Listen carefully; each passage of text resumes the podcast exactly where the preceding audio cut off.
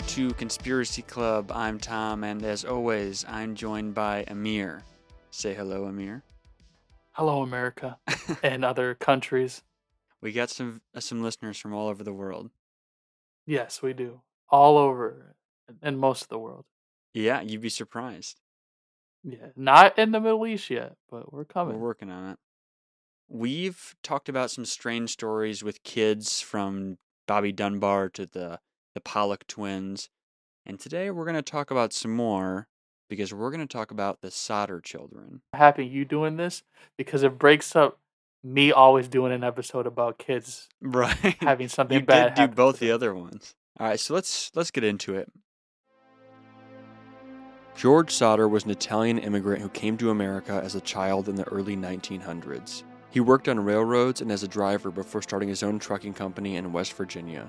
It was in the small town of Smithers that George had worked in previously that George would meet Jenny Cipriani, the daughter of a local shopkeeper who had also immigrated from Italy at a young age. George and Jenny would fall in love and eventually get married.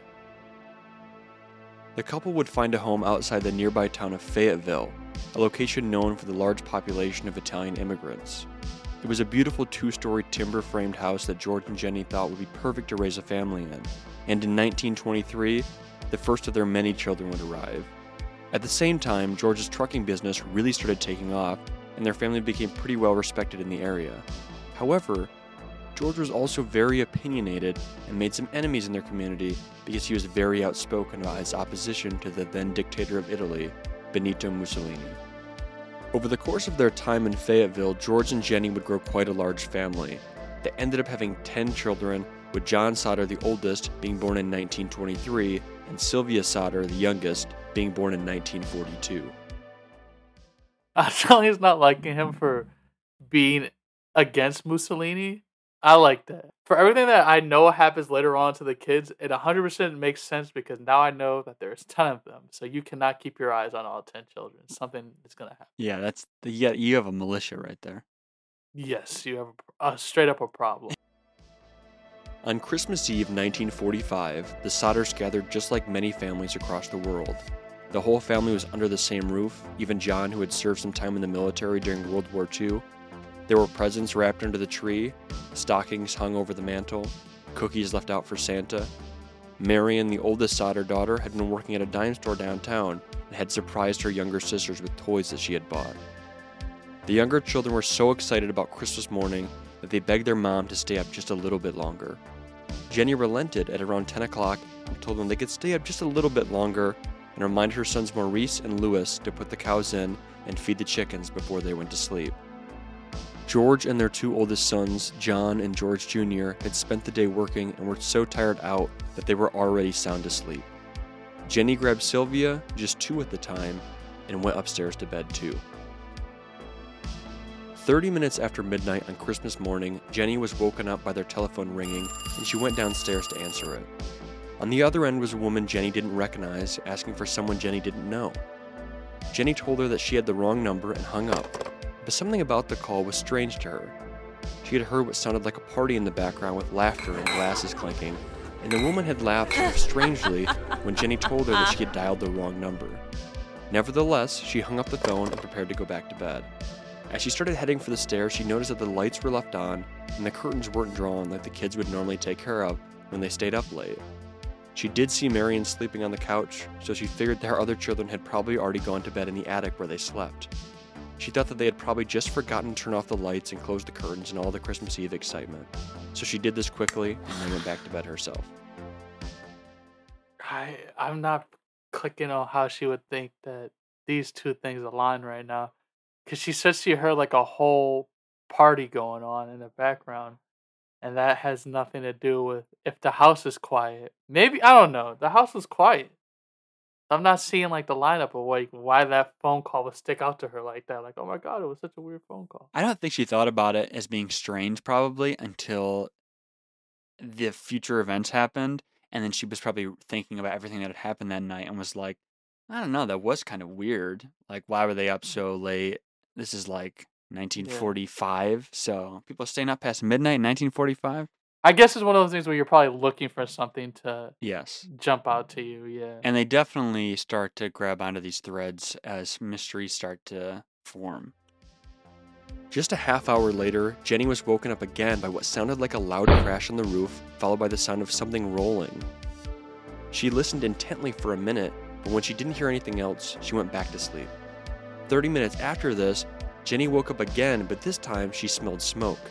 She started frantically searching the house and found that George's office was on fire around the telephone line and fuse box. Jenny ran back to her bedroom and woke up her husband. George got up and ran to wake up his older sons, John and George Jr. By this point, Marion, who was sleeping on the couch, had woken up too, and together they called up to the attic for the children, but didn't hear anything. They couldn't go up to check because the stairway was already completely engulfed in flames.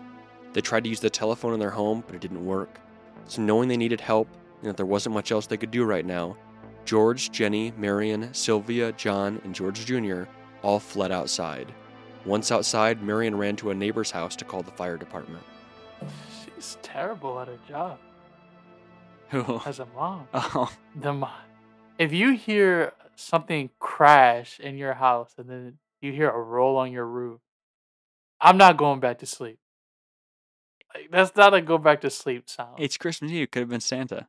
Shoot, this is the start of uh, the Santa Claus. like I think that's what her justification is. Honestly, because that makes no sense. If you hear someone crash on your roof and then roll off of it, not even look out a window, like nothing, not even go down with like a little like I don't know a little musket. so, y- W- y- like- if you were asleep in your house and you heard like, let's say it sounded like somebody throwing a ball onto your roof and rolling down, you'd be like, I better go check that out at, le- at least. At Look out least a look out the window. Yeah, like at least check the window. That you know that's fair. and you and you have kids too. Like this is back in the day. Like maybe it's a, a, a admirer out the window trying to get one of your kids. Like I don't know. Like look out of a window and go, what the fuck is going on? What's happening? Or did you hear that, George? Like where's George? Wake Just him sound up. asleep. He's George, sawing logs right that? next to her. Oh yeah, George is out. I did He think it was strange. That, so now Je- Jenny's woken up multiple times by the telephone and the crash and the smoke, and seemingly she's the only person that woke up for these things. Yeah. So she must Not sleep incredibly lightly, and everybody else is the deepest sleeper possible. Plus you have ten kids. If you hear a crash, you're automatically gonna go, What are they doing down there? Right. Or what are they doing up there? Like you're gonna go and want to know what's going Th- on. that's a good point because parent. they slept in the attic. If you heard a loud Yeah. crash on the roof and then something rolling off, I'd be like, "Well, what are the kids up to? I better go make sure they're actually asleep because they stayed up late." Yeah. And no mother just goes, "Ah, let me lay back in the bed. Like, no, they go like, what the, what's going on? Hey, y'all better cut that shit out up there. Like, you get one of those. Well, you know, she's already had ten kids. Maybe she was just like, "All right, I'm going back to sleep. and I'm just hoping it's nothing." that's literally, I, I feel like straight up that's what it was. She's got the She two-year-old, and like- she's like, "I can't. I don't have the energy." she pulled a Michael Jordan, man. Fuck those kids. and went right, went right back to bed. I don't know. on a side note, I think it has to be like incredibly difficult to be like, I think our kids are upstairs in the attic, but the stairway is engulfed in flames, and you're like, well, nothing we can do. Let's leave. I feel like she's part of this problem. Oh yeah, Like I listening to it, it sounds like if you told me that she also the telltale signs of every ID channel mistake here, and for people who don't know in the United States, we have ID channel, which is like the crime drama channel. They always go like, and then Cynthia took out a, a large life insurance policy on her husband a week before he died. If you told me she took out a life insurance policy on them kids, I would believe you. Because this just sounds so fake right now. Like, oh, the stairs just randomly, it's just the stairs that you can't go up the stairs of. Everybody else can just get out of the house, but the stairs where my kids are, right. I can't get to them. Oh no! Well, it's Let me go to also worth noting here that I believe it was John has some co- conflicting reports.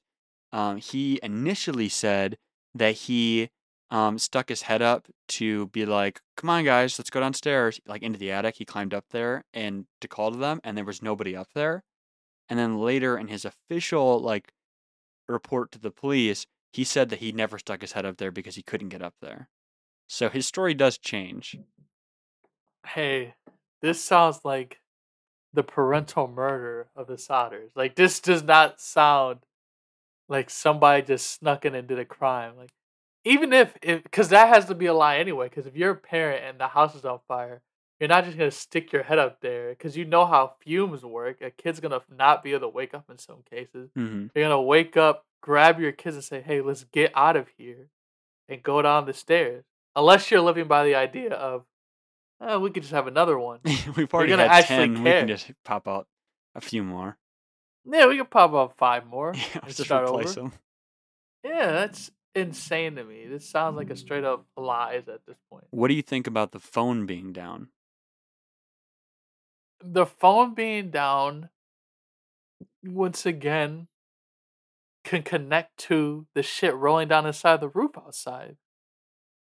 You think so? At that, it, well, if something's outside, so if I don't know if the phone line is outside too. If the phone line's outside too, then if there's already someone outside, That's maybe true. I would just assume that it's that. Or it could also be two parents who don't want these kids anymore. and and times are getting hard.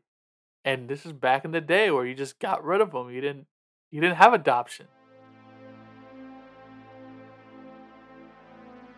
Meanwhile, George and his family, completely barefoot and in their pajamas, right away thought that maybe they could use a ladder to get into the attic to rescue the other children, but they could not find it anywhere.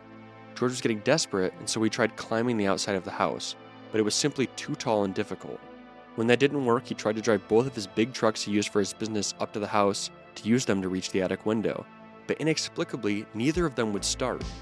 Completely out of options, the family just stood there and watched on in horror as their house burnt down and collapsed in on itself over the course of the next 45 minutes, presumably with the other children still inside. Frustratingly, the fire department was low on manpower because of the war and relied on the firefighters to call each other and assemble themselves. This meant that they didn't get out there until 8 a.m. when they could actually get a full team assembled for the fire truck. Alright, so continuing the endless lies now, this Sodder family. You're telling me on one night your ladder went missing, your line got cut for your phone, your cars, both cars couldn't start, all in one night. You couldn't get up the stairs. You looked up there, you were up there at a point, but you can't get back up there. You ain't got no shoes on. All in one night? Like, come on now. In one night, it's really bad luck if it's, you know, it, that is the worst luck of all time. That doesn't make any sense. That doesn't make. That's borderline illegal. I would be so. If I was a cop, I'd be like, "Come on now, y'all know y'all done fucked up, right? Like, don't lie to me, man. Don't lie to you. Woken me up during the war to come over here for a lie. That does not make any sense. That that sounds like either either George is not in on it, and his wife just killed the kids, and he just doesn't know, or he's like acting like overly doing it. hmm Cause come on now, dude. No one has that much shit happen in one day. Like it all happens. That could be if it was during the week. You have ten kids. There's twelve of you in one house. Not one of you have a ladder. Twelve people in a house, no ladder. Some of you live in an attic. That just doesn't make sense. How do you get up to the attic? Is there stairs? I think there were stairs. So you don't think you think they're behind it? You don't think that some they were attacked or like targeted? Hypothetically, if the stairs go down, what do they do then? You use a fucking ladder to go upstairs to the attic. So come on now, no one has. A, so you see, because I would have to. If, okay, if someone did this right, if someone broke into this house and did it, would follow her mindset, like the one person who said it. So at midnight, they're having a party, right? A wild party. They're all probably half drunk. They're laughing, have a good time. They go, you know what, guys? I called the house. It's close. There's one person there. They said that I have the wrong number. I'll show them what the wrong number is. so they all get in their cars, find this place. This is back in the day, so you had to find a place. You find the place. No one hears the cars coming. Who is this person who always wakes up randomly under any like loud noise? No one, so she doesn't hear a car pull up or anything in their They house? or anything in their house. Somehow they get onto her roof to fall down off of the roof, or they throw something up there to go down off the roof, including they take a ladder. And oh, during all this, they steal a ladder. Then they set the room on fire. And then the whole house catches on fire, and they have driven away by this point while stealing some children. Mm-hmm. That's the Michael Jordan of thieveries right there. Like It that is- just doesn't. it is pretty wild to think if that's really what happened, how nobody noticed. That just don't sound. And they have neighbors too, so that really makes it not make sense. Yes, they do. Because you you telling a neighbor they didn't hear some shit going on next door? How nosy neighbors are? Like they didn't hear a crash happened and they didn't go like, "Oh, what the hell's going over there at the Sodder house?" Like nothing happened. Come on, man. Well, Come on. You're going to jail, George. By the time the firefighters got there, one of whom was Jenny's brother, they arrived to the ashes that had fallen into the basement of the incinerated home. They began searching the rubble for remains, but after two hours, they told the family they had found nothing and decided to pause their search, which has been considered poor by modern standards, and continued later since it was on Christmas. In actuality, it is alleged that the firefighters did find some bone fragments and pieces of internal organs, but decided to keep it a secret from the family. The chief of the fire department said the children had died in the fire, believing that it was hot enough to burn their bodies completely. The chief told the Sodders not to touch any of the debris because the fire marshal's office would be out soon to do a more thorough search. Four days later, though, the family had heard nothing, so George bulldozed the rubble with dirt so they could begin to move on. The local coroner formed an inquest, which is a judicial inquiry held to determine a person's cause of death conducted by a judge, jury, or government official. In this case, it was conducted by a jury who found that the fire was an accident caused by faulty wiring. On December 30th, death certificates were issued for the five missing children, and on January 2nd, a funeral for the children was held, which George and Jenny did not attend because they were too overcome with grief. So this just adds a different dimension of now I know you lying. So you're telling me you wake up, you go call the fire department. Why don't you just call your fucking brother who's a part of the fire department? well, I think the thing is, well, I guess first of all, Marion called from a neighbor's house, so maybe she just didn't know his number. Whatever you want to say about that. And secondly, they talked about how you the chief they contacted the chief like first i think like i think he got the first call but the problem was that he didn't know how to drive the fire truck. And so they needed like a full crew to get on the fire truck and he couldn't drive it and so then you rely on like word of mouth on christmas to like contact enough firemen over time to form enough people to ride on the fire truck or drive the fire truck even to the Sodder house. At this point, they're showing up at 8 a.m. You heard the house is on fire. You know what you're in store for. I mean, there's no chance it's it's still it's around. over. Yeah. Yeah, everyone's dead at that point. That doesn't add. Like I just I don't understand the idea. First off, she would know her uncle's number. Like this was back in the day, you had to know numbers. You knew numbers that mattered. Unless this is like an uncle or a brother that she's just not close to. Yeah, I you don't know, know. like she doesn't they don't really know each other like that, but enough for him to show up for a fire. It just it's to me and on Christmas. Come on now. The neighbors would have at least seen the fire started. They would have saw it started enough to go like, is there, is there a fire started over there? hmm To do so it's Christmas. People are not going to bed this early on Christmas. Like this is Christmas, dude. It just and then for them out. First off, I don't think they were like grieved like griefed enough. This is why I know they also are lying because they didn't go the, go to the funeral because they were like too heartbroken. I think they didn't go to the funeral because they knew if they went to that funeral, someone could tell. Oh, really? Someone would have been in there and be like, mm, ah, I can smell it. what do you think about the decision um, first to pause their search? They say, don't touch anything. We're going to come back and do a more thorough search. They don't hear anything, so George bulldozes it with dirt. What do you think about that sequence of events? George is covering his tracks. I guess under your theory right now, that would that is really guilty looking. Like, come on now. If you were looking for your kid, you're not bulldozing that area. I'm curious if you're going to change your tune because I think that they do ap- appear. The story goes that they do appear more dedicated to, to finding answers. Uh, So are the Ramseys. I will say, in so many of these investigations, it always feels like the police get there, or the in this case, the fire the firemen, and then they do like the absolute shittiest possible job, and so then the whole thing is messed up forever.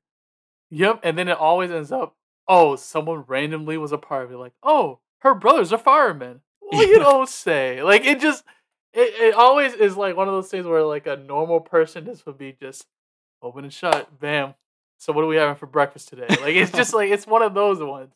But whenever it's one of these old school back in the day ones, they just always go like, I don't know what happened. Like, we just we somehow lost all the files to the court case. I don't know. Just- the the room caught on fire. Like it's just the most random shit happens. It's so stupid. Pretty quickly, the Sodders began to question the official account and thinking about the strange things that had happened previously that now seemed downright suspicious. Just two months prior, a life insurance salesman had come to their home, and when George turned him down, the man warned them that their home would burn down and his children would be killed because of his remarks about Mussolini. Later, another person came by looking to work with George, and while he was there, he wandered around the back of the house and warned George that the fuse boxes might cause a fire someday. At the time, this had just confused George because he had just had the house rewired when they installed their new electric stove, and the electric company deemed everything to be perfectly safe. Perhaps most suspiciously, though, John and George Jr. thought of a car that they had noticed parked along the main road through town that had seemed to watch the younger children return home from school in the weeks before the fire. Now that th- this is just a case of they're just trying to do something to throw everybody off the track. You tell me a guy showed up, a life insurance guy shows up and goes, "You didn't get this life insurance policy. I'm gonna kill everybody. All your family in this house is gonna die. I bet you wish you had insurance then." Like what? Over Mussolini? yeah. Come on, dude. Come on. And that's such an oddly specific threat. it is. Like that's the most specific threat of all time. So then another guy comes over the week later or a few days later and goes, "Hey, this fuse box might start a fire." Just let you know. Just saying. You don't have to take this from me. Well, here's my thought too: is that even if, so if we assume that they're innocent, I feel like the first guy comes and's like, "I'm gonna burn down your house and kill your kids." I'd be like, "Yeah, nine one one, you gotta come take care of this." Yeah, you. And then immediately, you know, a couple weeks later, you know, at a later point, someone goes, "Hey, I think your house is gonna burn down." I'm like, "All right, hold the phone." hey, look. One time, shame on, shame on me. Fool me twice, you can't fool me again. That's one of those. George Bush told us that one thing. There's an old saying in Tennessee, I know it's in Texas, probably in Tennessee, that says, Fool me once, shame on, shame on you. If fool me, we can't get fooled again. Come on, uh, that was a lot. Like two things in a row happened. Once the first time, I'm like, I'm gonna call the cops. Say, hey, just remember this man. He, I guarantee he gave a card. He had to. He had to because he was trying to make a deal with you. And then you're telling me another guy tells you that the house is gonna burn, burn down. He's like, it's gonna burn down. Just let you know. And then they're like, anything else happen strange? And then the older brothers are like, well, you know, there was this car that was parked on the street and it seemed to be watching the kids for like several weeks. I'd be like, you didn't think to tell us that? At no point, come on, come on. And, ju- and at that point, I'm not even gonna lie to. you, I'm moving out. This is the old days. You'd be able to pack a house up and go in a night. I would have I would have disappeared, dude. There's no way I'm staying in the area. First off, why are you uh, that's different. I'm not gonna get into why were you so extreme about a statement in an area that clearly is not okay with you being extreme about this statement. right. You should just kept that to your chest about old Benito. Right. But two, like why would he just leave? Or did he tell his wife? Like, is, is his wife know? I don't hey, know.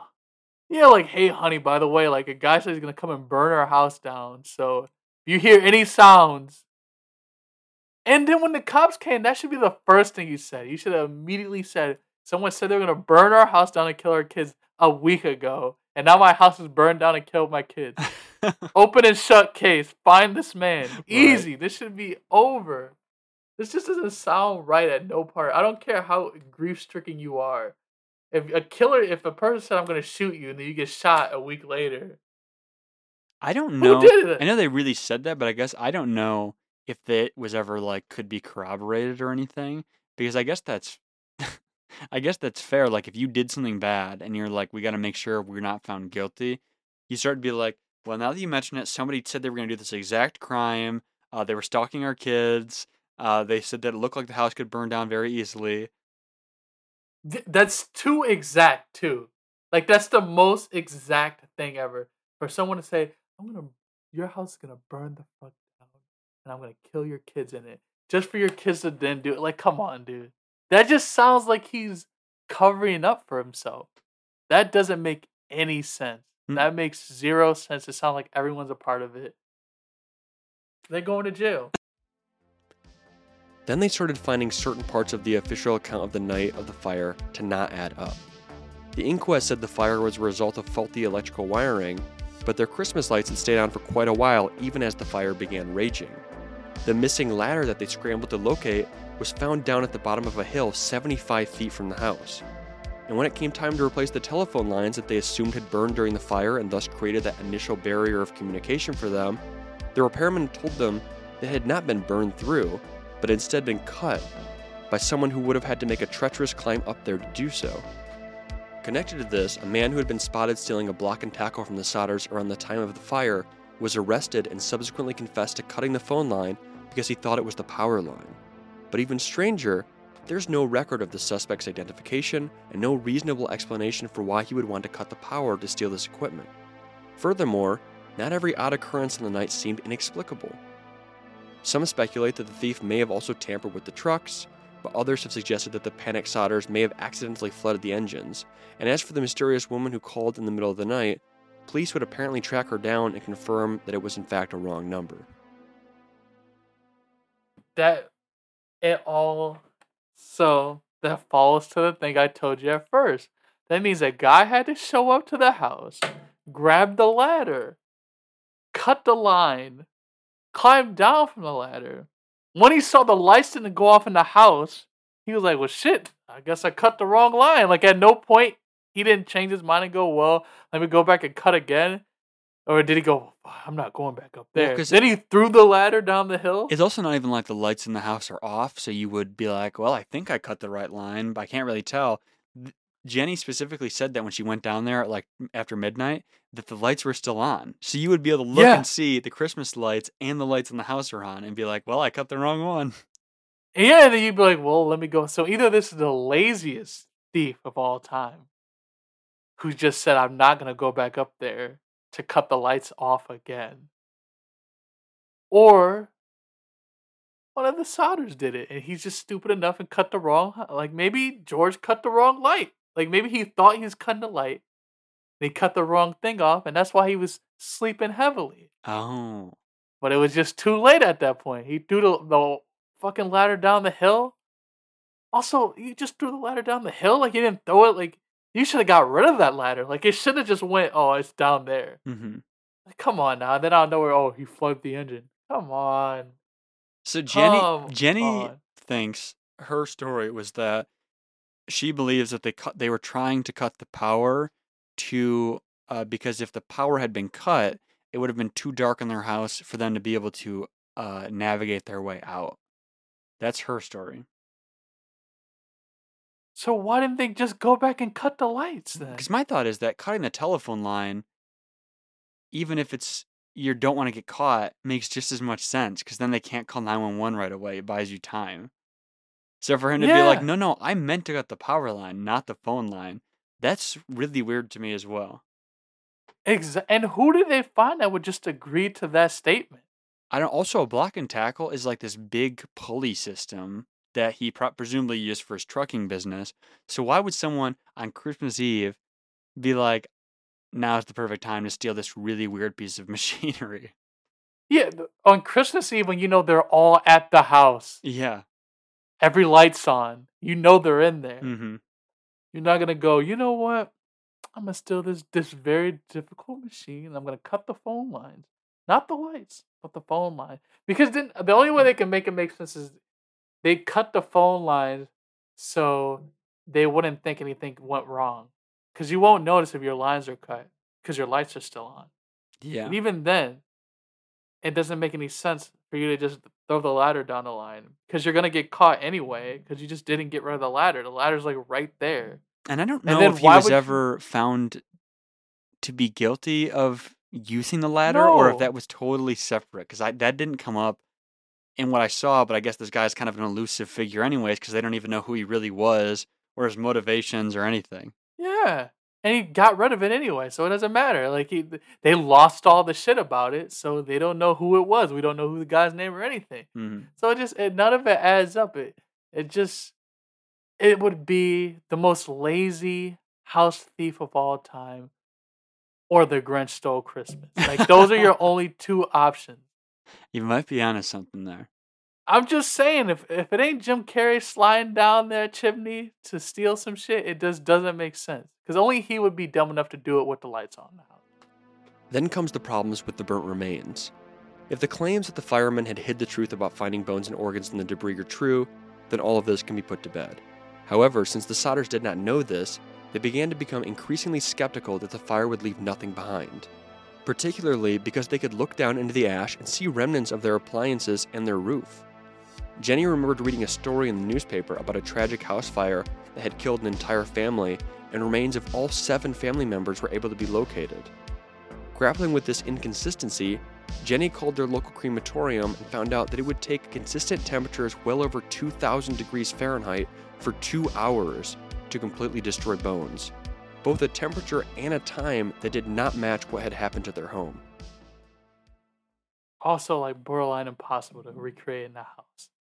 Yeah. Like that, it would be pretty hard to get a house to burn to the point that somebody is going to just completely disappear where you see nothing of them. Yeah, because we know for starters that it, there's just like an inconceivably high temperature for this, but we also know that it burned. That I guess you have to rely on maybe neighbors and their own testimony that it burned down completely in like 45 minutes. So if you need that temperature for two hours, that just wasn't there. Yeah. And plus, you would still find a body if it burned down in that much time. Mm-hmm. But I mean, I guess you wouldn't because he just went over and dumped all the fucking what was that? He dumped mud over it again. Both, he covered it right up. it with dirt. Yep, and covered it right back up. So I mean, right now, man, if I was a cop, I'd say this was pretty open and closed to me. I gotta, I think I'm gonna get a raise. Me personally, George, you're going to jail. Your wife might too, but George is definitely going to jail because this doesn't add up. I think she, part of me doesn't think she knew about it the wife. she's asking questions. Like the wife is asking the right questions, but at the same time, her actions before it just doesn't make sense to me. hmm Cause I don't know, man. You just you feel your wife get out the bed, she goes to look down and all that. Like it just none of it. George has several parts in this story. It just sounds like he committed a crime. It's not adding up, man. It's not unless they had somebody at the cops that like did this for them, and this is like a big government conspiracy. Like it's just not adding up. But as the seasons began to change and the Sodders got to work on turning the site of the fire into a memorial garden for the lost children, new evidence began to come to light. First, a bus driver driving through Fayetteville late that night claims he saw people throwing balls of fire at the house. And perhaps lending some credence to this claim, once the snow had begun melting, Sylvia found a small, hard, dark green rubber object nearby. The family, steadfast in their belief that the fire started on the roof, believed that the object resembled some sort of incendiary device. And then come the sightings. A neighbor who came out of her house to watch the fire from the road claims she saw the missing children looking out the window of a car that drove away. Another woman claims she served the children breakfast at a nearby rest stop the next morning. Look at these clout demons. Well, so there are some that come out of the woodwork later that I didn't even include in here, but these are people that claim to be have seen them before, I believe before photos of them would have been released or anything like that. But it's still possible that they were like, I don't know, dude. That doesn't sound right. You saw them in a car driving away. And you didn't say to the parents, I saw your kids in a car driving away. Until the cops came. maybe she did. I guess we don't know. The incendiaries could kind of give credence to the thing that rolled off the top of the roof. Mm-hmm. but at the same time, then you would have saw a fire on the ground. So it, that doesn't make sense either. Because it would have rolled off and it would have still been on fire because it was in fire. Right. Once it hits the ground, it's not going to just stop being on fire. So yeah, I that's not helping. The lady who says she served him at the diner the next day. Did you though? She also said she saw a car in the parking lot that had Florida license plates, and I don't know how that was valuable. Also, who would want to kidnap four kids? No, no, no. Fuck that. Rewind it then. That just let's rewind this back and I'll tell you why this makes no sense. okay. You're telling me person cuts the phone line. Okay, they get a letter, cut the phone line, right? So that shit doesn't happen. They walk into the house. They go upstairs, go up into the attic, grab the four kids, leave the attic, walk outside the house, go out the front door, and then set the house on fire. That is what would have had to happen hmm in order for this story to make sense. There's So- technically the the missing kids were all downstairs at one point, so they may not have had to go up the attic if this is the story. But he said he went up. Did he say he saw them when he went up there? I think he said initially in his story that he changed said never happened. He said that he went up there and there was nobody up there, and then he changed this Okay. and he then he changed it and said he just called up there and didn't hear anything. Okay, so then that means that he would have to walk through the front door and collect four kids. It's four of them, right? There's five of them. He would have to collect five children and have them not yell or anything Right. with no sounds and put them outside in a car. And apparently then Jenny wakes up at everything. Yes, when Jenny wakes up at everything and then proceed to throw these projectiles onto a roof to set the roof on fire. And then for the fuse to then blow and then set the entire house on fire. Yeah. While the person watched this across the street happen. Well, she, I assume, I guess you would have had to get there pretty early, or the car would have had to stick around. Which maybe they Yeah, the stuck car around until it started to like really catch on the fire. But I don't know. It is just kind of suspicious. So the kids are sitting in the car and she's just looking at them like, damn, look at those kids, man. They're burning that house down. That shit's crazy. like it makes no sense. That doesn't that makes the story even less make sense. I would just be like, what are you doing? Do you want some money? Like, what are we doing here? Because that makes it so that at first, then that means I should arrest you because you let kids just get kidnapped and you didn't do anything about it. Are you a part of this lady? well, let me ask you this: uh, If you think that um, George or like some of the family are responsible, what is their motivation? I don't think they had life insurance policies out for them, but if let's say f- just for the state of this that they didn't.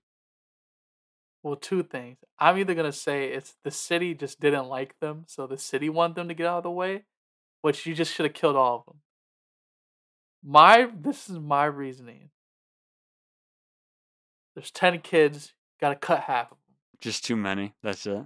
Shit was going up. Shit was getting more and more expensive. It's wartime. Money is tight. There's jobs. There's only enough jobs for one man. You got to feed 10 kids. How about instead of feeding 10 kids, you feed five?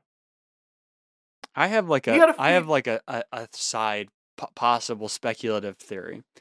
So John is the one that initially said that he goes upstairs. He's also the oldest. He was in the war. He uh, also later on when they're all like uh, tr- asking questions and people are asking them about it, he's the only one that is like, I don't want to talk about it. I believe they died. He's the only one.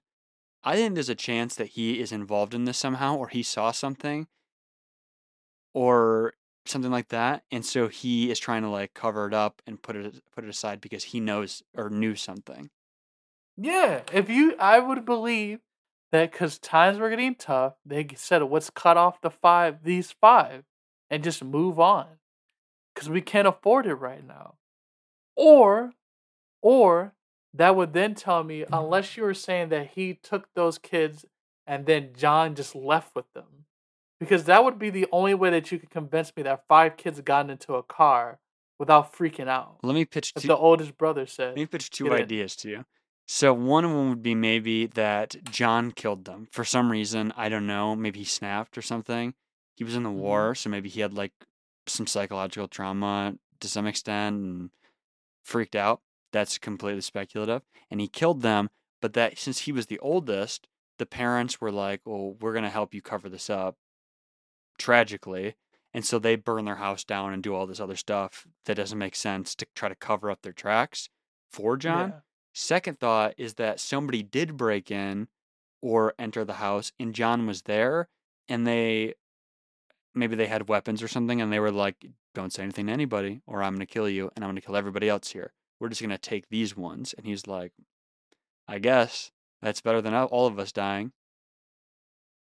Option one sounds more plausible in this those two situations. Because option two would require him to just be the most cold person of all time. Because you would watch your parents freak out knowing that you knew what happened to them. Yeah. Option one semi makes sense, but then I still couldn't justify why he would do it. And then it will also still make the lady in the car like be even more like, "What are you talking about?" Yeah. There's no motivation, I think, is the problem is that for the kids, I guess the motivation would only be if they had too many kids and they decided for some reason right now was the time to kill all of them Yeah, I well or half of them. for me the the reason why I say it, it it makes sense that it's like a George or something is because it's like if times are hard and stuff and you're like you're probably sick of feeding like fucking eh, what if it's even nine kids including your wife because I don't know if his wife worked it's the 19 whatever's it's the olden days w- women working what?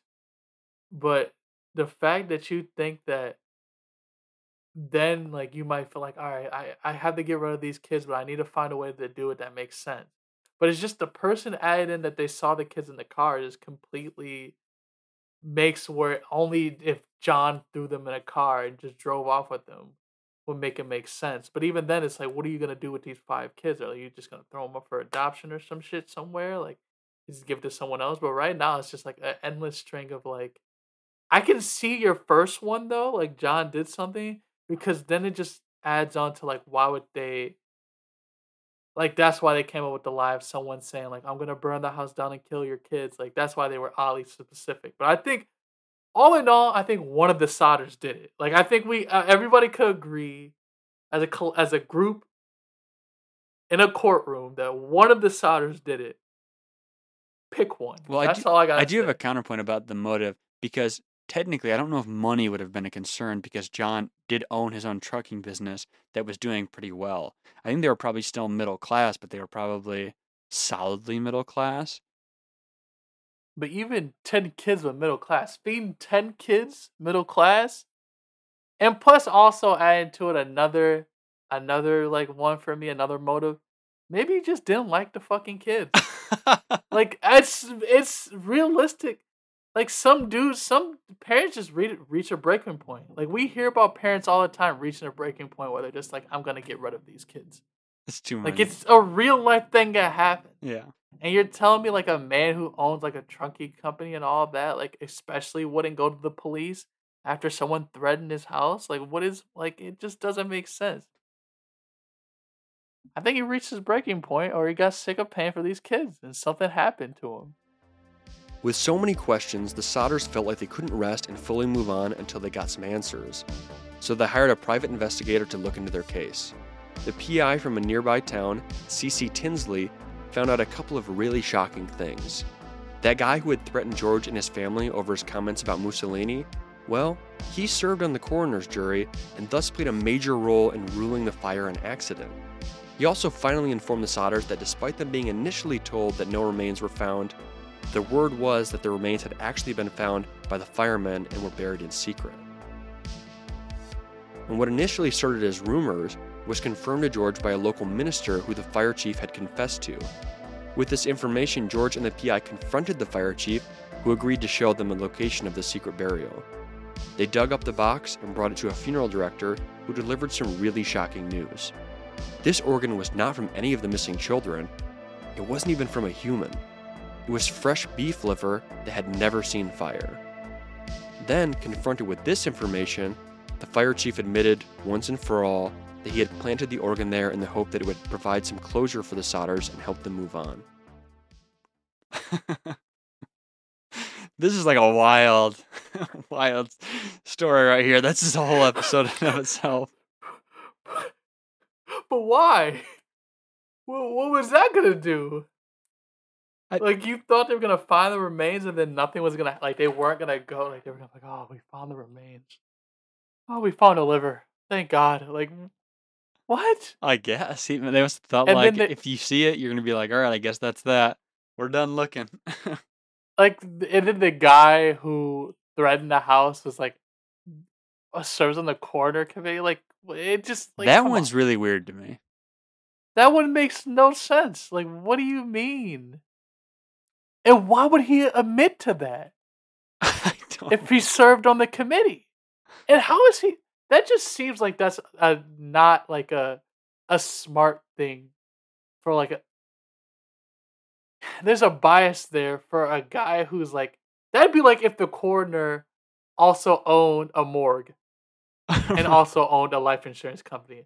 Like that's just like that doesn't make sense for you to have. Like at that point you just sound like Dexter. Like it sounds like you're killing these people to then keep business going. Like that just doesn't make sense. That's why we have like a clear separation between the two.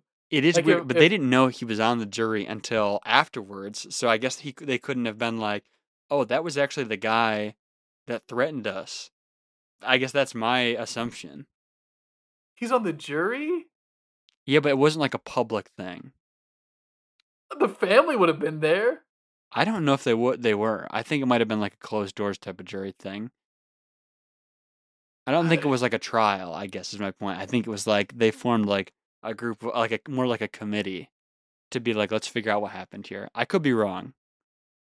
I still think like somebody would have been there. Like I feel like when well, this is on a way larger scale, but I feel like when Kennedy got shot, I feel like Jackie was at some of these meetings. Like I, I, I just it just doesn't feel right that like a person this close to the situation, if you're talking about the family stuff, that they wouldn't be there. hmm Like it just makes sense for them to be there, and then then to go, you son of a bitch, you threatened me a week ago. Like Because I would think that they if- would want their like personal testimonies of the night. Yeah.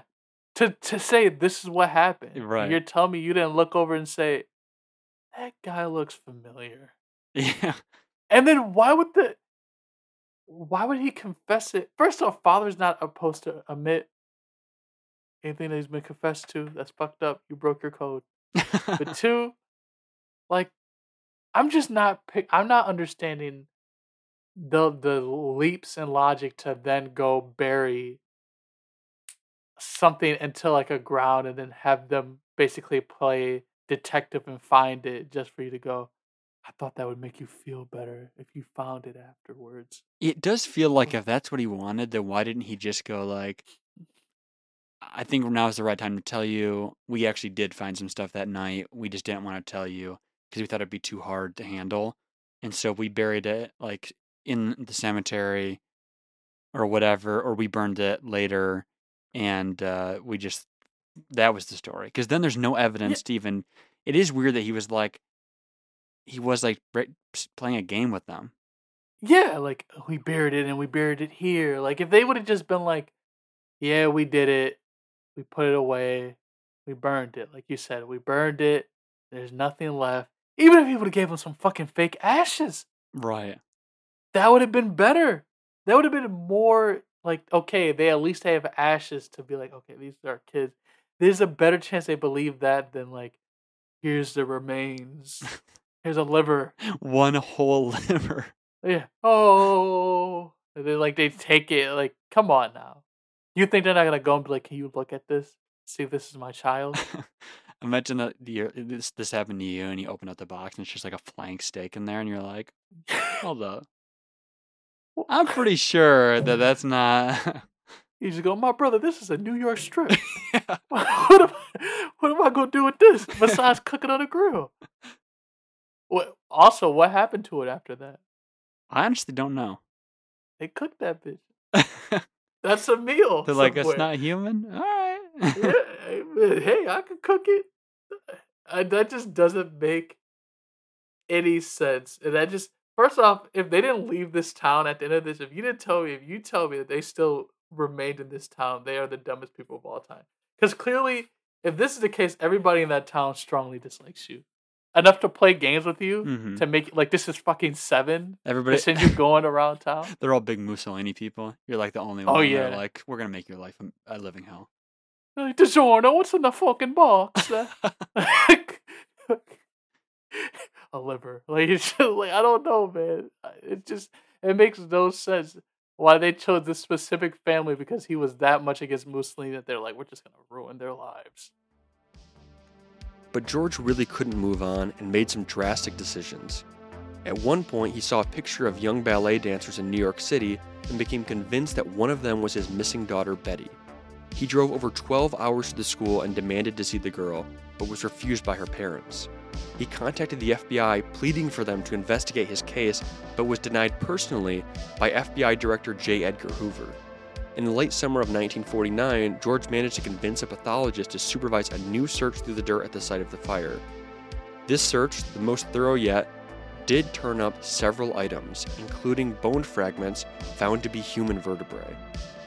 These vertebrae were sent to a specialist that confirmed their nature and was able to identify that they all came from the same person. However, the specialist also identified the age of the person to be 16 to 22 years old, which none of the missing children were. Although the report said that it was possible that they could have belonged to Maurice, who at 14 years old was the oldest, it was highly unlikely. The specialist also claimed that the bones had not been exposed to flame and agreed with the opinion that the full skeletons of the missing children should have been found given the nature and length of the fire. Did they kill another kid? There seems to be somebody else's bones in the rubble. I think you just made another case for you, buddy. You're going to jail. I uh first off, I want to know you have to I can't picture how bad it is for J. Edgar Hoover himself to take time out of being a racist to say, "Hey guys, can you stop talking to me about this? It it wasn't them, okay? Get over it. Move on, leave me alone." That's hilarious. But also, how did it get that high? That's like really a high level to get to. I think he must have written a letter directly to him, and J. Edgar Hoover wrote a letter directly back and was basically like, "We're not going to do anything. If local law enforcement finds something and they feel like we can investigate, or we they want us to investigate, or whatever, we will help. But right now, there's not really anything we're going to do." Dude, an intern wrote that letter back. J. Edgar Hoover did not see that that's letter. you know that's Enough. probably truthful. Enough for him to stop, like take his time out of. He was so dedicated to being a racist. Like he, there's no chance he stopped to do that. I mean, come on. And like I said, he's my favorite mixed man of all time. One of my faves, but it just doesn't add up. And yeah, I just think I walk away from this thinking like, okay, now we just have another court case to open against you because where did this extra body come from? Because the bone fragments probably didn't belong to the children, their source becomes a lot harder to explain. It is speculated that they likely came from the dirt used to bulldoze the site, which allegedly was sourced from a cemetery. If that is true, that the dirt came from a cemetery, the reason why this dirt was used, how it got to the home, and whose bones they are remain a mystery.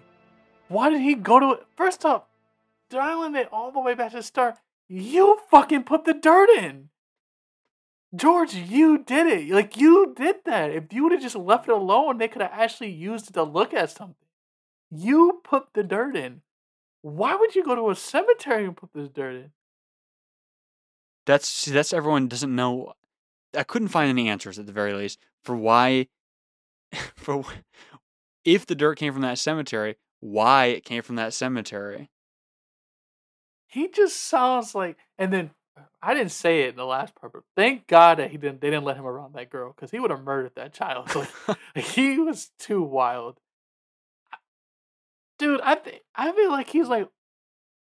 I don't know, cause now I'm wondering. Like one of them had to do it. I'm still one of the. I think one of the Sodders did it. and I might be more sold on it being the son now. But somebody did it. Like these kids were murdered. That's all I do know. Even more strangely, uh, with this like random set of vertebrae they found, they actually once they were like, they did this. The pathologist did this investigation. They just like sent him back to the Sodders, and their location is kind of like MIA now. That's so weird, dude. This is such a like it doesn't feel normal, man. It doesn't feel right. None of this feels right. This just feels like a, a group of they're all bad people. Well, so the thing too is like, okay, if we say that the pathologist was wrong, these were burnt bones, and also they did come from Maurice, the oldest of the missing children. They're, they didn't find anything from the other four. Yeah. That's weird. Like they just burnt. I guess so. That's why the only one that makes sense right now, the only one that I can give some credence to is if John got rid of them. Mm-hmm. But even then, it'd be like, because, but for why? Because then that would make sense of like how the lady saw them leave. That would make sense how, how the kids got in the car without making any noises. That would make a little bit of sense of how the lady went and saw them at the diner the next day. That's the only thing that makes some sense. Like, or, or even if John was involved with somebody, maybe he would played a bigger role. And yeah, he maybe if he didn't kill them directly, he like went out there and was like, "Hey guys, come here," and then he brought them downstairs and was like, "All right, you're gonna go with these people or whatever," because then they Mhm. wouldn't, you know, you know, they wouldn't put up a fight because they'd be like, "All right, it's our older brother John. I guess we'll do what he says." Yeah, they said, "Oh, well, mom and dad said like you guys should go with this or something." So it, the I'll either go. It's down to two people in my eyes. It's either John or George, but it's a Sodder nonetheless. Like I, I can't picture the rest of the people. I just think either the town knows that it was one of those two, or like the town's just already didn't like them, so they saw the opportunity to fuck with them. Mm-hmm. They're like, we already don't like you, and now we have a reason not to like you, like even more. Now we can actually mess with you. And if they did, because I would take this is like I'll take the the morally good route. This is like the morally good. If John saw, hypothetically, say a person did threaten their house. If John said, "All right, I'm gonna do something that I know my dad's not gonna do, and I'm gonna get the kids out of here. I'm gonna send them away because I know that they're too young enough to actually be a part of like stopping if something goes wrong. So I'm gonna get them out of here, and I'll deal with my dad and all his crazy stuff by myself. Which is why if secretly he just hid the kids and like sent them away, maybe that's why he's all like, "They died. Like, let it go, Dad. It's over." Mm-hmm. That's the only, and that would be like to me, the, if I'm saying that John's a hero because he saw where like what could have happened. But even then, like it doesn't make sense because at some point he would have just been like, "All right, Dad, I hid these kids, by the way." The mystery really began to ramp up, though, and reach national attention. West Virginia state legislature held multiple hearings on the case, but ultimately, but ultimately closed it, and the FBI would eventually decide it had jurisdiction to investigate the case as interstate kidnapping, but would also drop the case without any further findings. Still, the Sodders never gave up hope. They printed missing flyers, promised reward money, put up a billboard, and followed numerous fruitless leads. Theories began to swirl that the Sicilian mafia were trying to extort George and they were responsible for the fire. This theory poses that they may have taken the children from the home that night and later even back to Italy, and any silence from the children may have been deliberate to protect the surviving family members. George would die in 1969 and Jenny in 1989 without any answers. The remaining Sodder children, minus John, their kids, and grandkids, have continued searching. Okay, so I love minus John. That's funny. Uh, because he probably knows where they are. Yeah. But the Sicilian mob, they didn't kill the kids then because that doesn't make any sense because there's always been like no woman, no children. Like that's their whole credence at the time. So if you're telling me that they told George, okay, or they told John, I'm gonna get rid of the kids and uh shut up before you get whacked, then I guess it makes sense. But even then, it's just like I don't understand. None of it really makes sense. I love how they then had to like J. Edgar Hoover personally said I'm not involved in this, and then he had to get involved in it. That probably sucked for him at the time. guarantee that I guarantee what happened was the intern told him like he's like, "What am I hearing about this Sodder stuff that they want me to deal with?" And he's like, "Oh yeah, sir, you got a, a hold letter about it a few weeks ago." What the fuck? Like he probably was pretty upset about that. I I know he didn't see that. I know he did not care about that until they like made him actually look at it. He had bigger racial issues to deal with. But um So I'm gonna throw one more like little piece of the thing that could maybe connect to the Sicilian mafia, which is Okay. about George's youth and how we came to America. So he immigrated to um, America, like I said, in the early 1900s when he was just a young boy. He was uh, 13 years old, um, and he came with his older brother. But as soon as they cleared customs at Ellis Island, his brother turned around and went right back home to Italy. And then for the rest of his life, he would not, George would not ever talk about why he had left Italy. why does brother go back? He wouldn't talk about it. Did they ever find his brother? I don't know. That would give credence to where the kids are. But I feel like someone would have, if the kids went to Italy, they definitely would have wanted to be with their uncle. But I also feel like somebody would have like looked at that. Well, if we go down like the mafia rabbit hole, maybe George's family was targeted by the mafia when he was in Italy, and so they sent him to America so he could have a new safe life somewhere else. Mhm. And then they eventually the mafia figures out who George is and his family, and that's when like the whole thing comes in. They go, okay, well we now know who you are. You own a successful trucking company. Then they do the extortion for money that's when John gets involved maybe and they're like you better give us the five kids or we're going to kill everybody or whatever. And he's like I guess I'll give you the kids and I know you're not going to kill them but so that's at least some relief and so that's why he like passes him off or whatever. But they wouldn't want the kids because they wouldn't get any money from it. Like it's not like they're gonna unless the mafia took out a life insurance policy on the kids in the house. Like they're not gonna get the money back. Still, they just burned his house down. Which I guess they're just punishing him. They're just taking him. Maybe that maybe George was like part of it, an Italian crime family, and so they're like these are he would have got whacked. these are technically he was born Giorgio Soddu. Yeah, so he would have just got whacked at that point. If they really had an issue with George, they would have just. This is back in the day, man. The mob is not like this is their golden age of the mob. They're just gonna whack you. They used to whack each other in restaurants, like openly. hmm They would have George would have at least got his kneecaps busted. Something would have happened.